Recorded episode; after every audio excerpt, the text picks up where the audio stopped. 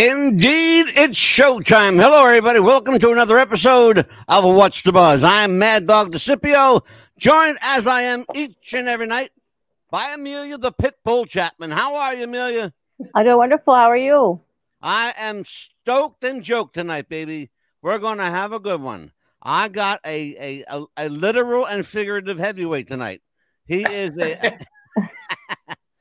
That one, and I'll tell you where that came from.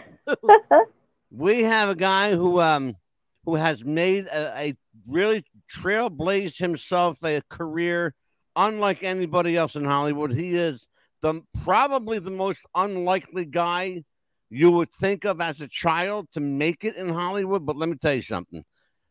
Bruce Vilanch defied all the odds. And man, did he make himself a name. And he is our guest tonight, Bruce Vilanch. Welcome to the show. Absolutely. Hello, odds to fire me. We're so honored to have you here. Thank you. Is indeed an honor to have you here. Right at the start of the show, a shout out to Mark Sotkin, producer, writer, director of television programs far and wide from the 70s to the current, for hooking us up with Bruce. We got to talk right off the bat, Bruce. We got to talk about summer camp. So you know Mark from summer camp. You were 6 years old, seven, something like that. Oh, I guess that's when I first met him. Yeah, I guess we were at Camp Veriton's, which was a day camp in North Jersey. It was actually on the estate of Garrett Augustus Hobart, who was vice president of the United States. And he would have been president. He was vice president under McKinley, would have been president when McKinley was shot, but he died before McKinley was shot.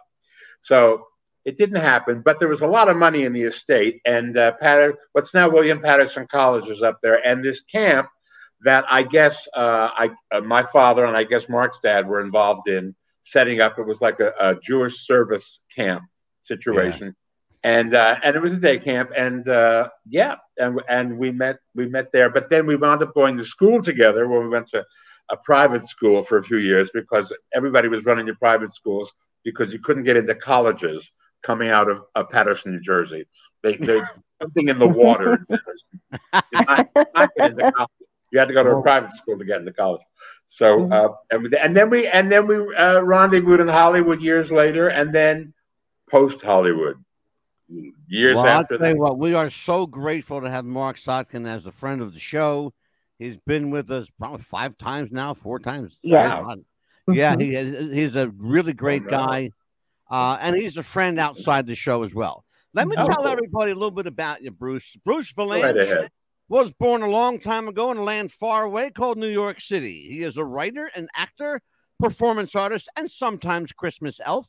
And he is universally regarded as a writing genius and best known for the films You Don't Mess with the Zohan, The Ice Pirates, and writing his collaboration for the Comic Relief series, Comic Relief 5, along with Paulie Shore and Robert Townsend, among notable others. We'll get through that list in a minute.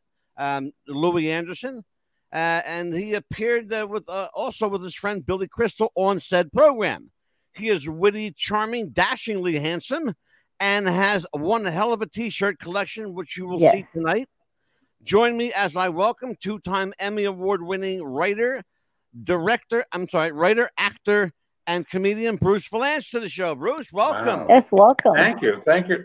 You left out the stripping part.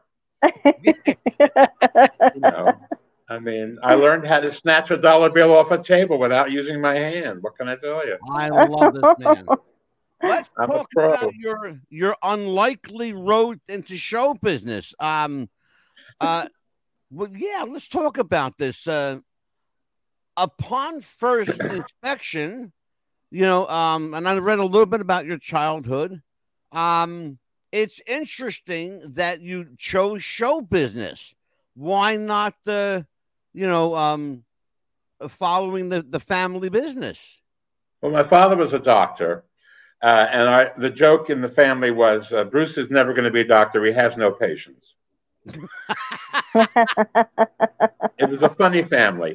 And it's true. I was never going to, I was lousy in math, lousy in science. I was not going to go into that. At one point, they thought I'd be a lawyer because I like to perform. And they kept saying, you could be a trial lawyer and you could declaim like Perry Mason. I said, no, I'd rather have an audience. I'd rather have people paying and laughing. But they were very encouraging. I mean, from the time they realized I was happy making faces in the mirror and performing, at dinner and stuff like that. And my mother was a showgirl who had not really ever been a showgirl. She married a doctor, but she was starstruck and she loved show business. And my father loved showgirls, obviously. And so he liked musicals. He invested in them. So I grew up surrounded by it. And I loved they encouraged it because they saw it was making me happy. So I was a child actor for a little while, but I was never a child star. Or we'd be having this conversation in rehab. They don't do well, child stars, as a rule. One of my favorite movies is called Mr. Saturday Night. Billy Crystal film. Yes. Now on Broadway, it's a musical. Yes, it is. And it's a hell of a show, too. I encourage people to check it out. Let me ask you about that film.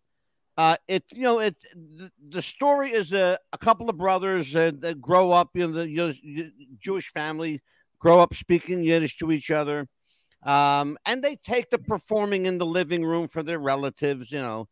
How atypical is that of growing up in a Jewish family? Well, depends on. When Mark Sotkin and Billy Crystal and I were growing up, it was very typical because there was still Yiddish spoken somewhere, and any kid who could entertain was kind of encouraged to do that because it was funny and because there were so many Jewish entertainers, and that was because obviously it was when Jews were not allowed in the professions, we found other things to do like invent Hollywood. And invent Broadway and vaudeville and all that. That's a hell of a segue. And I'll tell you what, last night, in fact, I just saw, the first time I've ever seen it, called When Jews Were Funny. Mm-hmm. And the likes of, have you ever seen it? No. I will send it to you. What Gentile made that? No, it was actually a guy named Rosenstein that directed it. A self-hating Jew. It's Shelley Berman, Jack Carter, Mort Saul, Shecky Green, all the Borscht Belt guys, and all members of the Friars Club. Right. It was a who's who of the Friars Club, for real. But it was an amazing film, and I was going to ask you about it. What is it about Jews that is just funny? Is it? I'm not making light of it, but is it the oppressive nature growing up? Sure. Is it the family? It's a classic view of from the outside, and it's Donald Pleasance wrote, I think, a play called The Man in the Glass Booth about Eichmann, and one of the lines in the play is one of the Israelis makes a joke, and Eichmann says, "Gallows humor, the hallmark of the Jew." And, it's true. Gallows humor is, you're going to get executed and you find something funny about it. And that is exactly what Jews did with everything that happened that was oppressing us. We turned it around and made that something amusing. I mean, Hello, Springtime for Hitler is probably the most famous example of turning chicken shit into chicken salad. Yeah. So. I love. I think it's also, we come from a culture of it's a funny culture, and a lot of strange characters inhabit it. But that could also be said of Italians. It could be said of Black people. It could be said of a lot of different groups. But I think you don't see too many terribly funny wasps, and that's because they were in power, so they didn't make fun. Yeah, the whole thing was. Well, although there are some very, funny. I mean, and Shelley Berman came up the same time as Bob Newhart, so there are funny wasps. All those things are like crazy vast generalizations, but And if somebody writes something called When Jews Were Funny, it means he doesn't think that they are anymore, that the younger generation. So he already has a cross to bear, if that isn't a terribly Gentile thing to say about it. I had the pleasure in my life of knowing Jackie Vernon. He was a great guy. He was a great deadpan comic. He was hysterical. Yeah. Oh, my God. I loved him. It was hilarious. That was when I met Bette Midler. She was his opening act. 50 years ago. I know. Opening for Jackie? Wow. He opened for Jackie to an audience of people who looked like Jackie. It was so strange. It was like a bus driver. It was even the women looked like him. It was so disheartening, and they really didn't get her. They were waiting for him. They really didn't get her, but she soldiered through. I thought she was hilarious, and there was a small coterie of people, which was hysterical. Oh my God, I love that. Amelia, yes, jump in here, Amelia. I was looking through that, and Amelia. you and I have a birthday just a day apart. Mm. Yeah, my birthday's on the 22nd of November. Oh, well, you got Assassination Day. Yes, I did. I was the day after Assassination Day, but you may have been born. No, you're younger than that. Yes. You were not around this Poppy. I was in high school. But you're on the cusp. You could be a Scorpio woman, which is always dangerous. I know. I'm a Sagittarian, so. But I'm the first day. Anyway, this shit. Amelia, ask some questions. I was going to ask you, as far as like when you were a little kid, what was your favorite subjects in school? Even though you said you didn't really care for math. Well, it was English and history, because I got to read a lot, and I'm a reader, and most writers are readers, so those were my favorites.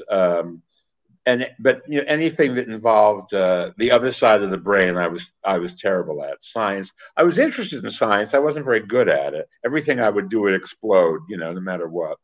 So, and I was terrible at math. And but I was, I had all the Bachelor of Arts kind of leanings, English and history. Did you ever take theater classes to where you had to talk like to an empty chair? Because I had to do that once. That was in college. We didn't have that. We didn't have any theater per se. We had speech, which was kind of like borderline theater, because you had to perform a little bit and do things like that. Although I don't remember ever having to talk to the chair. I watched Clint Eastwood do that many years later on a political broadcast, but. We had a theater department. We did shows. I acted in a whole lot of shows. And we had a woman named Grace George, who was not to be confused with the English actress, and she ran the theater, the whole theater part of the high school in Paterson. And we did great stuff, and it was, it saved my life, because I got to actually perform for real people. Oh, that's awesome! And I saw that you were also in Hairspray as well. Well, that was. Many years later as well. It was it was a few hundred years later, basically. I don't think that was that many years ago. But that was always what I always wanted to do that. So it was kind of the realization of a dream, but it was like a dream deferred, like a raven. Well, let's talk about Hairspray for a second. Yes. You played Edna, right? Yes, that was my favorite character out of the whole thing. I love Edna. How much were you inspired by the performance of Divine to play Edna, or did you put your own spin on Edna? Well, I was inspired by Divine, and I was inspired by Harvey Fierstein, who created the musical version of it. True. Okay. But I did put my own spin on it. And, I mean, among other things, I got to rewrite part of it because Harvey had rewritten it. Harvey had written it. He hadn't written the show, but when he got into the show, they let him write things for him. And so a lot of this stuff was Harvey stuff, that it involved his book. I mean, he would say, "Oh, I'm like a pair of old nylons stretched out." Well, you can only do that if you want to imitate Harvey and that voice, which is inimitable. And I didn't want to do that, so I changed those lines so there was something better for Harvey. Me. And the funny part of it was that with those rewrites stayed in the show once I did them. Because beautiful. Other people didn't want to imitate Harvey either. So, one of the things that you're known for is writing the Academy Awards. and you've won Emmys for the Academy Awards. Yes. Let's talk. I want to juxtapose the conversation a little bit in this regard. My background is professional wrestling, and we have something in wrestling called a work and a shoot. You know, a work, you obviously know what a work is. It's when you're working the audience, and a shoot is straight up the truth, okay? It's what's happening at the moment.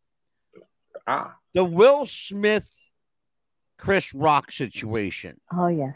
In terms of professional wrestling, was that a work or a shoot? Oh, that was a shoot. It was not a bit. It wasn't prepared. I was going to ask you, can someone write that and get away with it? Or? No. I was not involved with the show. I was involved peripherally in that I wrote for some people on the show, but I was not a writer on the show. Right. So I didn't get paid by the show. Yeah. However, I was watching it. I was actually in New York and I was watching it. And when it started, I thought, this is interesting. And then when it didn't go anywhere, I said, this is actually happening. This guy is having an anger management crisis, and he's acting it out in front of the world. Yeah. And it wasn't a bit because it had no out. There was no out. There was no tag. There was nothing that made it into a bit. It was just, it was real. In other words, people in the wrestling, and the reason we're talking about this now, people in the wrestling business were betting money that was a work. Well, here's the thing, though. Where's the payoff? Where's the punchline? There was no payoff. Yeah, that's exactly. My point. If there would have been a payoff, it may not have been strong, but there would have been a payoff, and there was no payoff, and that's how you knew that it was not rehearsed, not a bit, nothing. Now the joke. I have a feeling that Chris just came up with that joke when he was looking at Jada and just kind of threw it in. I don't think anybody would have written that joke because it's common knowledge among people who pay attention to this kind of thing that she has alopecia and that's why she had a shaved head. And Chris says he didn't know that. And I'm sure if somebody had written that joke, somebody else would have said, we can't do that. Yeah. We wouldn't have gotten that far. So I have a strong suspicion that he came up with it on the spot. Or he came up with it and didn't tell anybody and just did it. I was watching a bunch of folks sit around talking about that one, actually on a podcast. Yeah. And I thought to myself, well, they're making, sensible arguments for both sides, but my enduring question was always, where's the bit? Where's the pay? I don't hear a sensible argument for it being a bit. Yeah. So crazy. The other thing that you're known for is Comic Relief. Up on the screen right now are just a partial list of the writers of Comic Relief 5. Louis Anderson, rest in peace. He passed away the same day my father died this year. Lost Louis and my father within 20 minutes of each other. Alan Bly, Jim Carrey, Bob Einstein, a brilliant guy.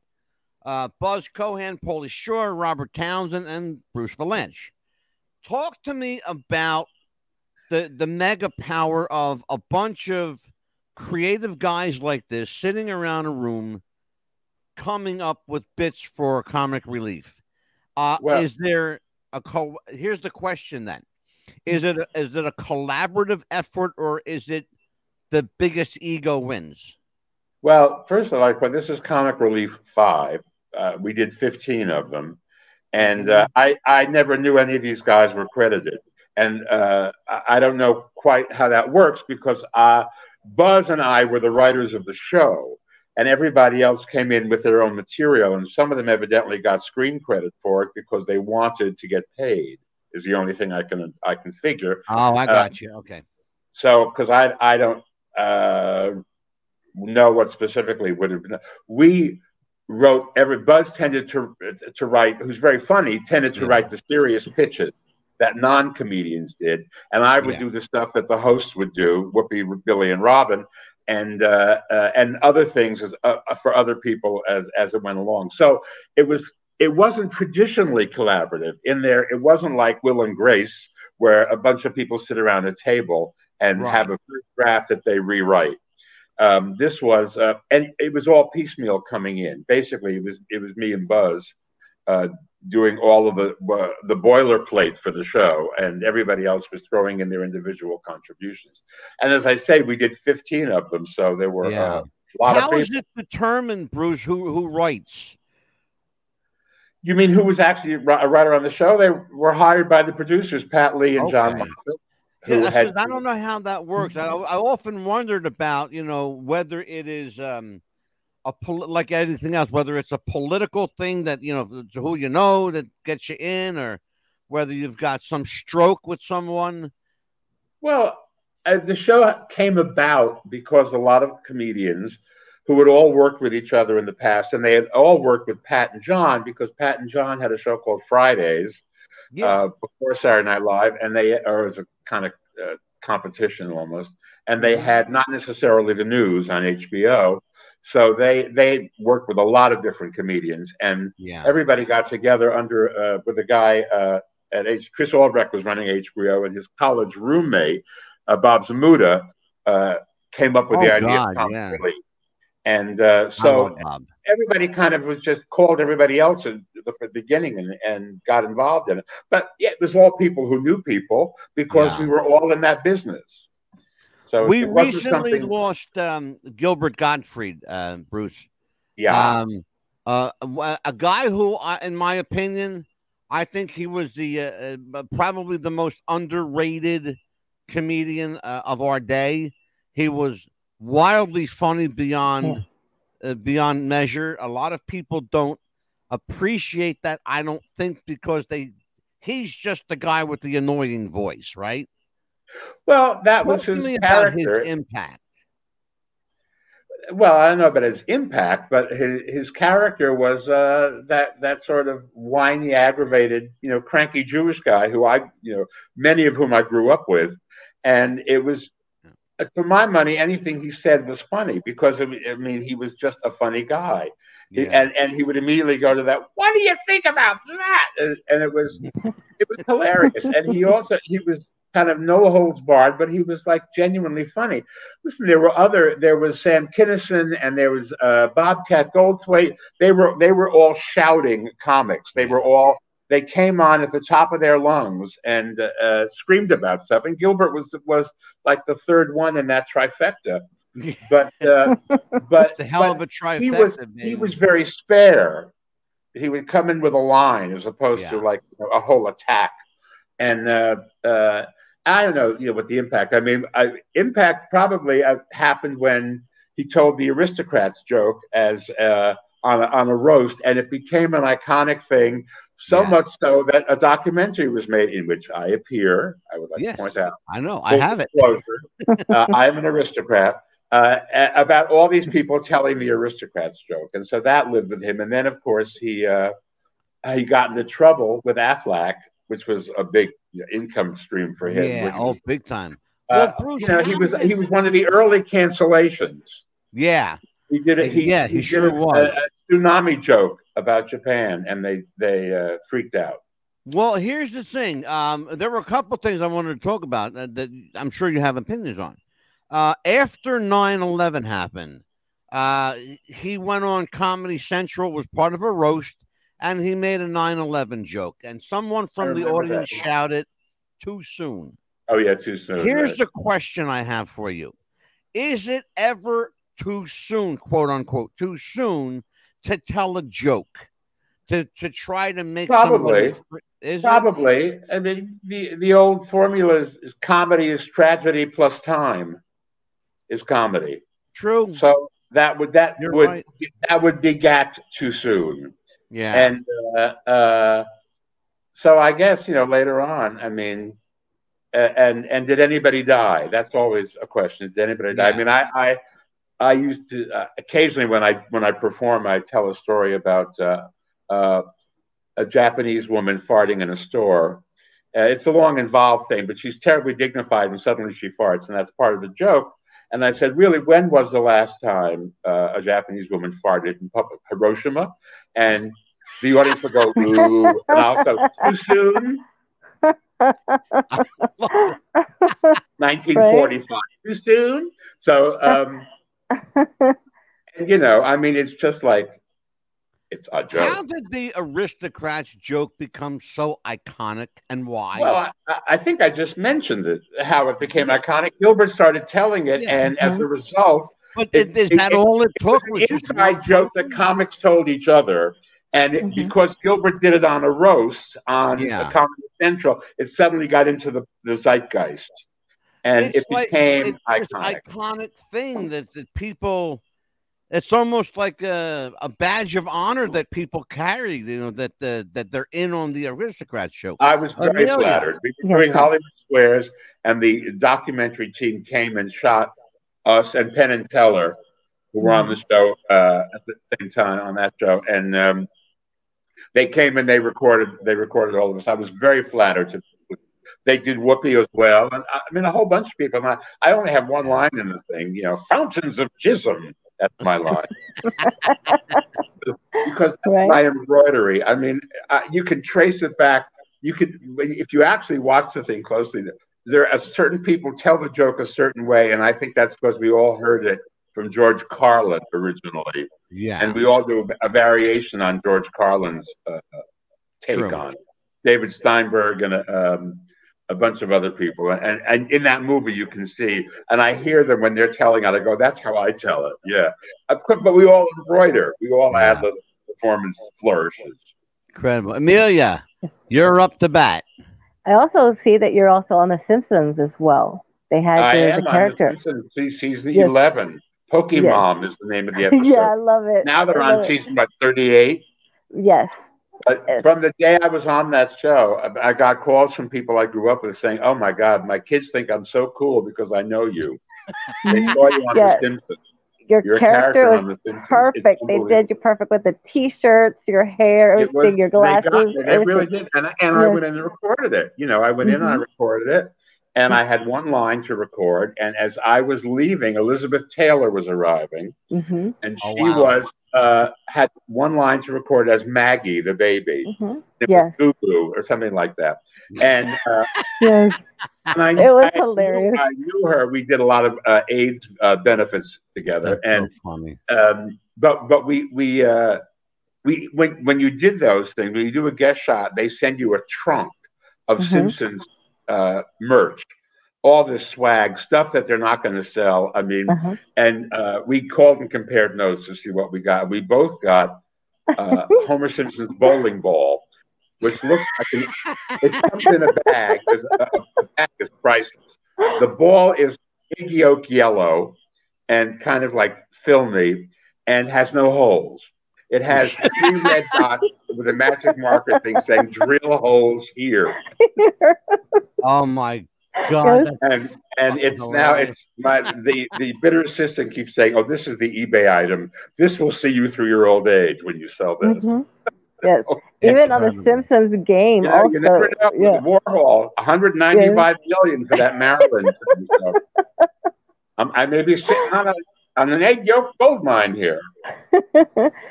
Well, even on The Simpsons game, you're a little character there, too, but you have to have, like, so many donuts just to even buy you. So I'm not there yet. I'm not there yet. How do you know this shit? I know that. But there have been, like, you know, 20 years of other people since I did. That's amazing. Yes. I still haven't gotten there yet. I still have to collect a lot of donuts to get you. Amelia, how did you know this stuff? You have to make a cover to Mr. Burns and see where they are. Oh, my God. I play the Simpsons game, and he's a little character on there. And you have to get so many donuts just to get it by him. This is what you do at the time? Yeah. Bruce Vilanch. I have to get his little character on the game, yes. God. I have to. Now I'll have myself. Under yourself, woman. Jeez. Hey, he's a popular person on the game. I have to get him on the game. Apparently, I didn't have no idea. Yes. Wow. That's crazy. Me either. Let's talk about. We had a guy on the show last night, Bruce, a film director, just did a film with Michael Paré and Eric Roberts. He's a God-fearing Christian guy, but he writes horror. He writes deep, dark horror. Yes. Here's so much of it, so much of horror is religious. Yeah, well, exactly. Right? You'd like to have a piece of The Exorcist, I can tell you that. Yeah, absolutely. So here's my question. I asked him, where does your mind go to have to write that stuff, right? And he gave us, the answer he gave us. Here's the question I have for you. You're an Emmy award-winning writer. You've written, and I have just a partial list. I want people to take a look at this. Mm-hmm. This is a partial list. Just a partial list. Lord, it looks like the back of somebody's album with the lyrics. Here's my question. Where does your mind have to go to come up with this stuff? Like, you've written a lot. It goes you're regarded as a genius. People regard you as a genius and funny and poignant and no filter. And we're going to talk about that tonight too. But you've got, everything here from Hairspray to the Academy Awards to something that I'm fascinated. I'm looking at it right now. It was called. Where was it? It was. Hold on. I want to make sure I get this because it's funny stuff. It is, and I want to make sure that I get it. Here it is. Oh, here it is. Here we go. It is called, and I want to know. It was a Oh God, where was it? Hell, damn. I'm just on pins and needles. Yes, it is. Here we go. Which I kind of enjoy being on, but I won't go into that. Fucking with the Stars. Here it is. Fucking with the Stars. Oh my God! Yeah. I won an award for that. I like that. I know. It says non-sexual role, however. It's a gay porn, and it was me and Shishi LaRue, who directs a drag queen who directs a lot of gay porn, and Coco Lachine, who's a drag queen who I guess is in. I don't know if she's in gay porn or not, but we were the judges. It was Dancing with the Stars, and we were supposed to be judging these various pornographic scenes that we saw. But of course, we didn't see any of them. We went into a studio for an hour, and we shot reactions that said, "Now in this scene, this happens." And we said, "Oh, okay, fine," and we made up stuff as we went along. And it was interspersed with the actual porno, which we never got to see, and I still haven't actually seen it, but. It was nominated for an award, and I was nominated for Best Non-Sexual Performance. I saw that Grammy Awards, which are a gay porn award show out of Chicago. I saw that. I gotta ask him about it. I lost. I forget who actually beat me. You should pardon the expression, but. But I don't have that particular lucite on my shelf. Amelia, one of your favorite segments of the show is coming up. Yes, yay! But before we do that, got a word from our sponsors. Bruce, hang on, watch it. Amelia, close your ears. Amelia. Do you have sweaty balls or volleyball netty balls? It's time to make them ready balls. The Manscaped.com Lawnmower 3.0 will do the job and clean your knob with its patented no-nick head, so your head will function as desired. Enter promo code WrestlingFuture for a generous 20% discount. That's enter WrestlingFuture for a 20% discount. Manscaped.com and Wrestling with the Future, going balls to the walls with Manscaped.com. And the Lawnmower 3.0, your balls will thank you. And so will we.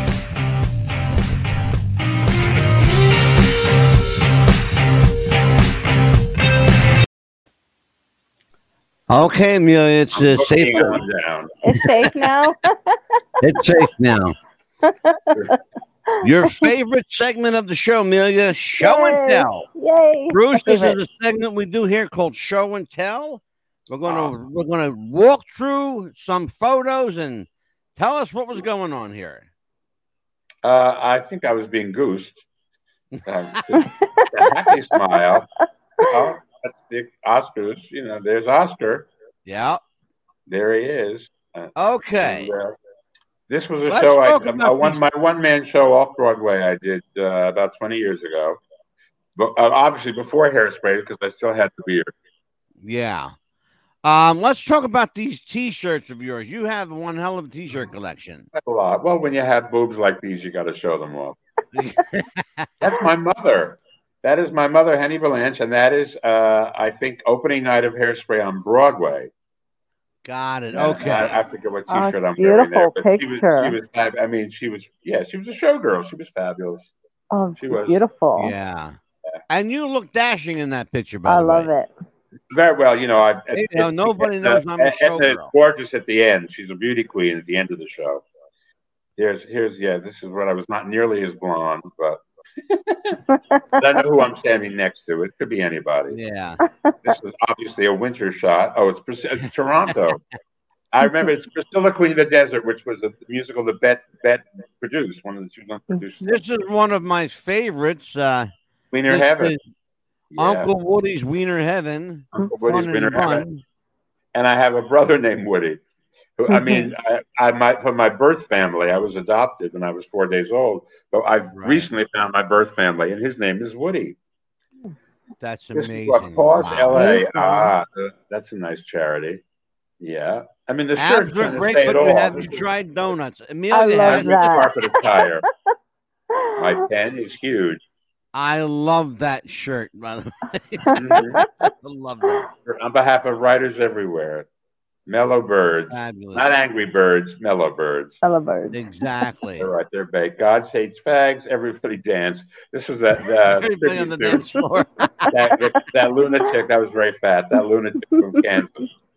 Fred Fell. This amazing stuff. Yes, there I am. Yes, with a. Oh wow, I was gigantic. That's.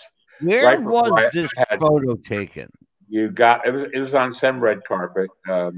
And it's a fabulous angle. It was my audition for Jabba the Hutt, which I hope to get in the Star Wars thing. But they cast an actual. I don't remember. I don't ever remember you being that. I followed your career pretty good. No, That's Marissa Jarrett Winokur, who played my daughter in Hairspray, and that is my post-performance haircut. I was very large after Hairspray because I kept eating like I was doing 8 shows a week, and I wasn't. And eventually, I had to have a belt,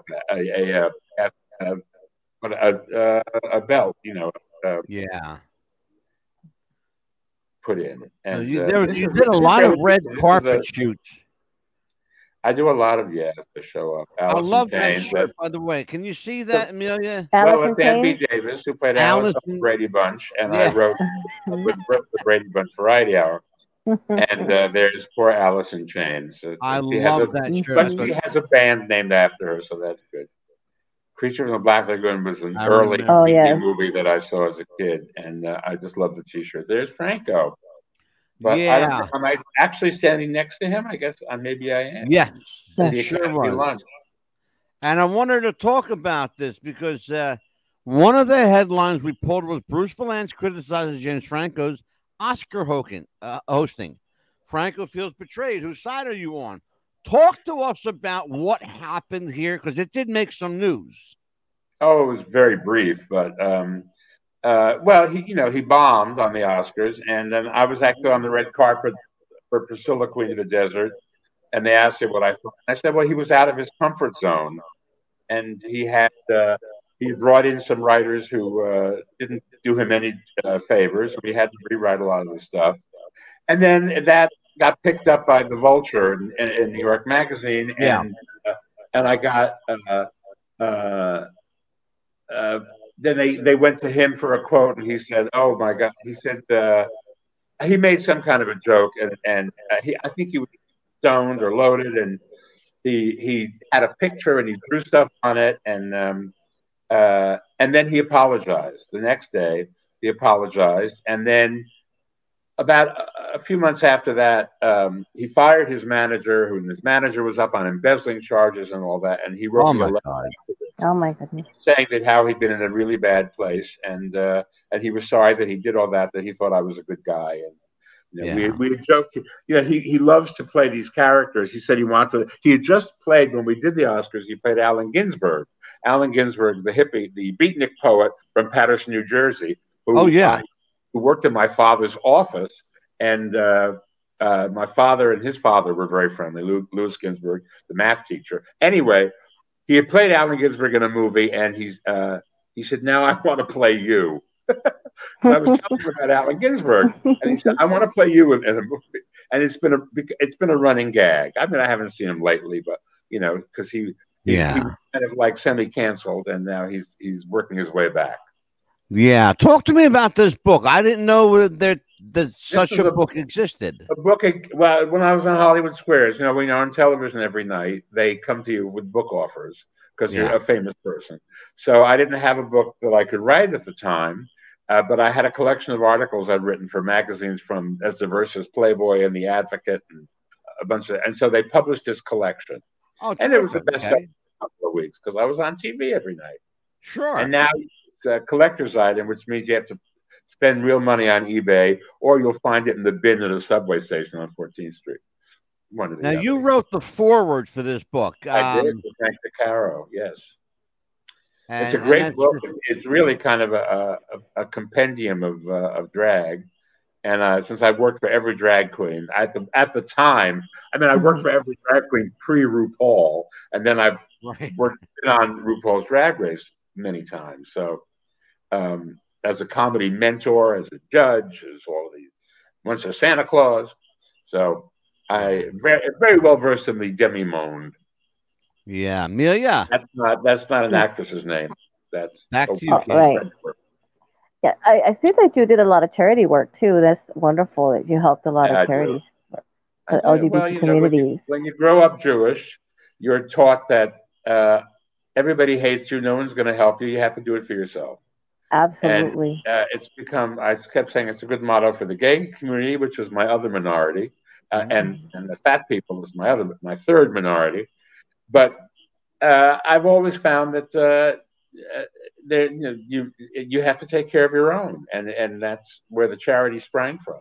My parents were very philanthropic types. My father was a big pro bono doctor for the old senior Jewish community in Jersey, and my mother was very active in a lot of different organizations. So I grew up surrounded by that, as well as show business.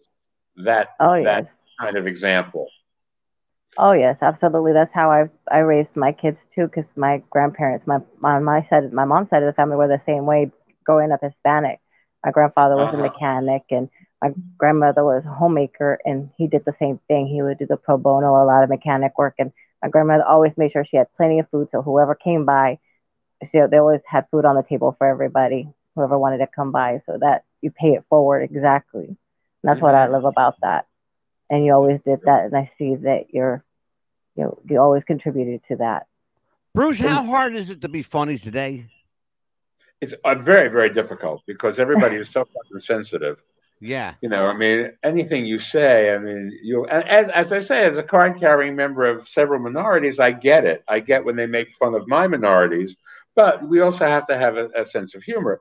The problem is now everybody is so serious about this that there are massive repercussions. It used to just be, well, get over it. It's a show. Change the channel, whatever. But now, no, that's not enough. They want you to never work again. They want you. They want you to be homeless in a tent with no revenue stream. They won't be happy until that happens. The good news is that there's pushback on all of it, and the people are saying, no, it's time to be reasonable. Yeah. I mean, and the accuser is not automatically to be believed. There's a thing called due process, and you and even when you tell a joke, it's kind of like, this doesn't make you Hitler because you told a joke, right? So it's everything has to be put in context, and because people are finally saying, there's woke and there's insomniac. Yeah, and it's good to be woke, but it's bad to be an insomniac. Absolutely, you have no sense of humor, and you're sense of proportion and perspective goes out the window. So I think we're beginning to see the curve of this thing happening. I don't understand that as somebody that I actually ran comedy clubs for a little while. I ran a chain of comedy clubs called Laugh Tracks. They're all closed now. Easy to see why. Really. Yeah. Well, I think a lot of, that in the 80s, comedians were superstars. And oh, my God, it was crazy, wasn't it? People like Jerry Seinfeld and Roseanne and Ray Romano and Tim Allen became gigantic, wealthy people because they did their act. They turned their acts into TV series. So it attracted a lot of people who really weren't very funny. Mm-hmm. But also a lot of people said, this is much cheaper than running a music venue. You put a music stand with a stool and a bottle of water, and that's your expense. Yeah, that's it. So there were a lot of comedy clubs that in places where there shouldn't have been, in strip malls and stuff. And a lot of the talent that was there wasn't very good. And after a while, it just became its own worst enemy. And incredible. Now it's like, then COVID, years later, COVID happened. But now, who would want to go into, a situation now, especially where all of a sudden your audience feels they can go up on stage and pimp slap anybody they don't like? Well, I'll tell you what, I saw something happen. It was frightening that it happened. I saw a guy on stage take a guitar and waffle a heckler in the front row. He smashed him clean over the head with this guitar. Well, that's different. That's assault with a deadly weapon. Wow. Goodness. It's apples and oranges, Angelo. I don't know how to break it. Well, if you're not going to want to be made fun of, don't sit in the front row. Well, no. Hey, Gallagher used to give out tarts. Oh, my God, I love Gallagher. Get up close, you're going to get wet. Don't come at me with your dry cleaning bill after the show. Here's the tarp. Cover your ass. Yes. You're going to get wet. One of the things that Mark Sotkin and I talked about on the last show was the difference between funny and funny. That line comes from my favorite year, a film that's one of my favorite films. It is, I love that movie. Yeah. Bill Macy's character says to Benji Stone, it's not that it wasn't funny, it's just that it wasn't funny.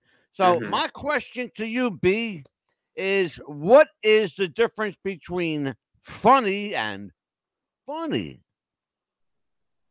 Well, I don't know. No one's defined this, and I think that in I don't know if he put it in another context. Norman Steinberg wrote that movie, and I don't know if Norman put it, if there was a follow-up remark that explained it, or if it's just that one non sequitur.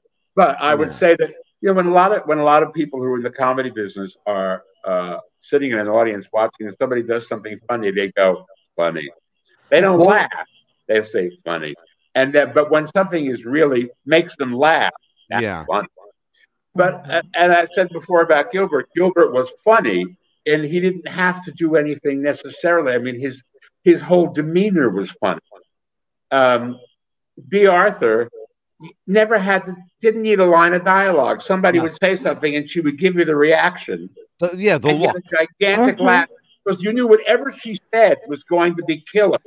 Yes. And sometimes it wasn't killer. And Mark, wrote a lot of that for her on Golden Girls. Yeah. Sometimes it wasn't necessarily killer. It didn't matter because it was funny because she was funny.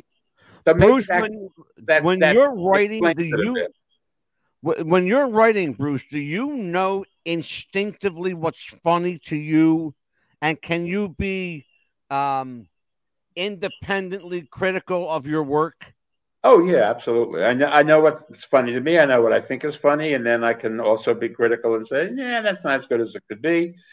But you never know what the audience reaction is going to be. You can kind of guess that you're going to have, that there's going to be a laugh there. And a lot of the times you're right, but sometimes you're wrong. And you just kind of look at each other and go, well, we thought it would work, Is but there anything generally, you don't go with. You don't go with stuff that's like that if you don't have to. You try and get rid of the marginal stuff, but sometimes you're wrong. That's another great segue. Do you ever reach a place where you say to yourself, I can't go there or I won't go there? Is there ever something that's like off limits? Pardon me. Yeah. You know, Holocaust jokes are off limits, I think. I mean, there's no way. I mean, jokes made by Holocaust survivors are funny, but you have to put them in context. And generally, if you said, did anybody die? Did people die? I mean, I guess, you know, you can make jokes about the Titanic. It was 100 years ago and people did die. But it depends on the joke that you're making about it. So those are always kind of, you know, and you realize you probably can't go that far. I mean, as I said earlier, if somebody had said to Chris Rock, you know, Jada lost her hair because of a disease, he probably wouldn't have remarked on it. Well, that's something to think about. What would it get him? Yeah, exactly. I mean, if he knew it was going to get him a bad reaction, why would he bother? Why would he do that? Especially on the Academy Awards. That's 20 people are watching, and it lives in your. That's the $1 million question for sure. Is there there's always been this kind of I don't know whether it's a link, whether it's an inextricable link, but the tie-in from tragedy to comedy. They say that, you know, great tragedy breeds great comedy. Yes, I've heard that. And so if that, let's take that as the premise. Why? What is it about tragic situations that are innately funny? Well, it depends on what they are. As I said earlier, the definition of comedy has been tragedy plus time. You can, if enough time has gone by, you can look at it and you can see the humor in a situation. Is that not really the every situation, but I think in a general way, I mean, slipping on a banana peel is probably the classic example. When it actually happens to somebody, sure. if it's the more pompous the person is, the more full of themselves. And their fall is funny because you are rooting for them to fall. Now, if they fall and break a hip, it's not so funny. Yeah, true. You know, and in none of those movies that any of the silent comics did was anybody actually hurt in any of those situations. Well, I'll tell you what, I'm a big silent film, you know, collector. I have a bunch of them: Chaplin and Harold Lloyd and oh my God, Fatty Arbuckle, guys like that. It's hard to imagine them not hurting themselves. Well, particularly, you know, Fatty Arbuckle and Harold Lloyd, because that crazy bastard did his own stunts back in the day. Listen, MTV has a show called Ridiculousness where they show people wiping out, and I don't get that. They got hurt, and they don't even bother anymore to say, but he was okay. Yeah, because nobody will believe that, and they kind of can't. The reaction isn't so much a laugh as it's like a shock. It depends on how bad the situation is. I mean, for America's home video, it was always like the biggest laugh was somebody getting hit in the nuts. Yeah. You know? Now, you know it hurts, but you know they'll recover. Mm-hmm. Just you know, you saying you're hitting the nuts has got a laugh out of me because I think it's fucking funny. That was always. Right? And people fainting at weddings. That was their other big deal. Oh, my God, yeah. Amelia, I'll tell you what, kid. I'm going to, because you wanted Bruce on the show so badly and you got him, I am going to let you get the last questions in, and then we'll say goodnight to Mr. Vilanch. Oh, right. Absolutely. Okay. Yeah. And Bruce, when we say goodbye to you, just don't go anywhere. Hang in there. All right? Okay. Yes, please. Ahead, of your biggest accomplishments, what was the best show you've written? Oh, my God. I don't know. I never think that way. I mean, I used to be an interviewer, and I used to ask that question. And I realized nobody thinks that way. I mean, I did 25 Oscar shows. We won Emmys for them. So I did, but I don't know what I qualify as the best. To tell you the absolute God's honest truth, I don't know. Because you know why? Because you've written them all. They're all the best. Everything you've written. There you go. All right, Amelia. Hey. Oh, I'm sorry. Yes. I'm sorry to interrupt you. Tiny Tim's manager and agent, the late Tiny Tim's manager and agent, is in our chat room right now. Stephen Plim, and there he says, Angelo, I had them all. I know you did, Mr. Plim. But okay, so go ahead, Amelia. Oh, I was just going to say thank you for coming on the show. It was a pleasure for you to be here. And I actually would love for you to be on the show again soon if you have time. All right. I'm around, you know. Absolutely. Because I'd like to talk to you more about this shirt. Because there was one that I love that you said patience with a battery. It has one little bar on it. Oh, no, I need unicorn. That one. Oh, that's funny. Yeah. I have that. Yes. Exactly. I like the one that says I slept with your son. I didn't show that one tonight. No. That one that says I slept with your son. I like the one that says. Oh, I forget where I wore that. I forget where it was. It was someplace appropriate. The one that says "I'm lost, take me home with you." I like that. Could have been like a P flag rally or something. Well, yeah. I'll tell you what, Bruce. Why don't you tell everybody where they can reach you on your social media? We got Bruce.com, which is a fan site. That a guy I know runs, and he knows what I'm doing before I know. I mean, I go there to find out where I am. And if you're in Wilmington, Delaware, in September, I wrote a musical with Dolly Parton, which we're premiering at the Delaware Theater Company called "Here You Come Again," and it's 20 minutes. It'll be the world premiere. We're going to see how it works. It's all using all of her catalog songs. I'll tell you what. Put my name on the guest list. I'll be there. I'm 20 minutes from that facility. Well, you are, of course. I am. Great. Yeah, they drew up from a lot from Cherry Hill and that the suburban Philly thing. Yeah. Oh, absolutely, for sure. The Bidens are subscribers, so we're hoping they'll show up on one of their weekends, you know, when they get fed up with training the dog. Amelia, where can people reach you, young lady? Or we're on Instagram on What's the Buzz, or Amelia Valerio Chapman on Facebook, or Here With You on Tuesdays and Thursday nights, or Amelia aachap70@gmail.com. So let me see. I think I put that up on the screen for you here. Here it is. Hot damn. The Pitbull. And you can reach me at Mad Dog DeScipio on Facebook, Twitter, Instagram, TikTok.